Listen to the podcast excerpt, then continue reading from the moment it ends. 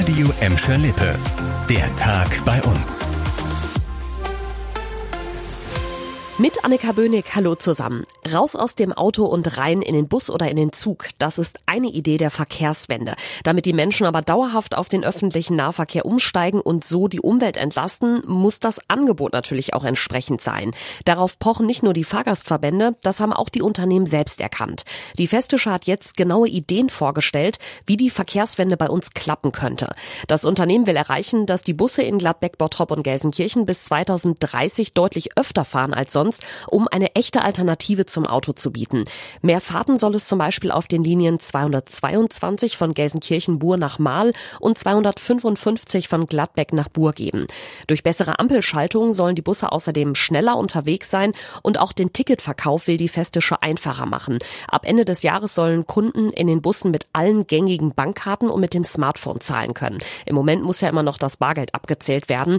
Große Pläne also, aber die kosten natürlich auch entsprechend. Für das Zukunftspaket müssten die Städte Bottrop und Gelsenkirchen und der Kreis Recklinghausen pro Jahr viele Millionen Euro mehr dazu schießen und dafür will die Festische jetzt bei den Verantwortlichen die Werbetrommel rühren.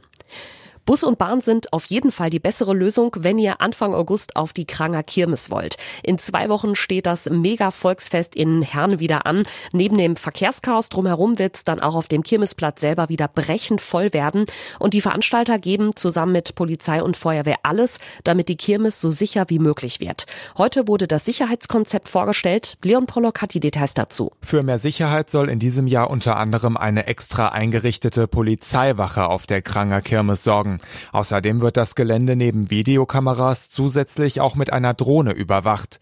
15 Einsatzkräfte der Feuerwehr werden an den Kirmestagen vor Ort sein. Für den Notfall sind auch die Feuerwehren aus den Nachbarstädten einsatzbereit.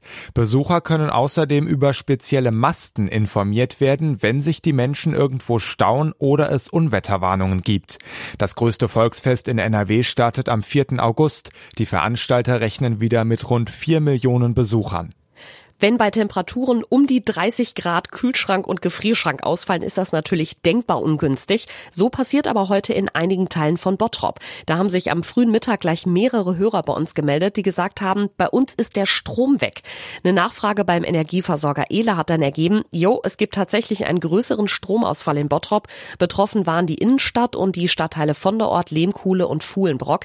Nach einer knappen Stunde war der Strom dann zwar wieder da, bei den Ampeln hat es aber teilweise ein bisschen länger gedauert gedauert. Die mussten dann erst wieder hochgefahren werden, damit sie funktionieren.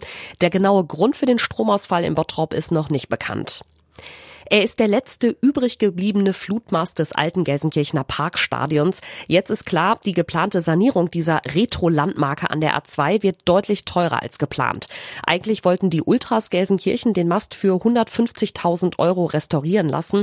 Jetzt sollen die Arbeiten rund 90.000 Euro mehr kosten. Klar, weil Arbeitsmaterial und Energie teurer geworden sind. Aufgeben wollen die Ultras ihre Pläne nicht. Sie sprechen aber von einem enormen Kraftakt. Um die Sanierung stemmen zu können, verkaufen die Ultras ja seit Anfang des Jahres so einen speziellen Parkstadion-Schal.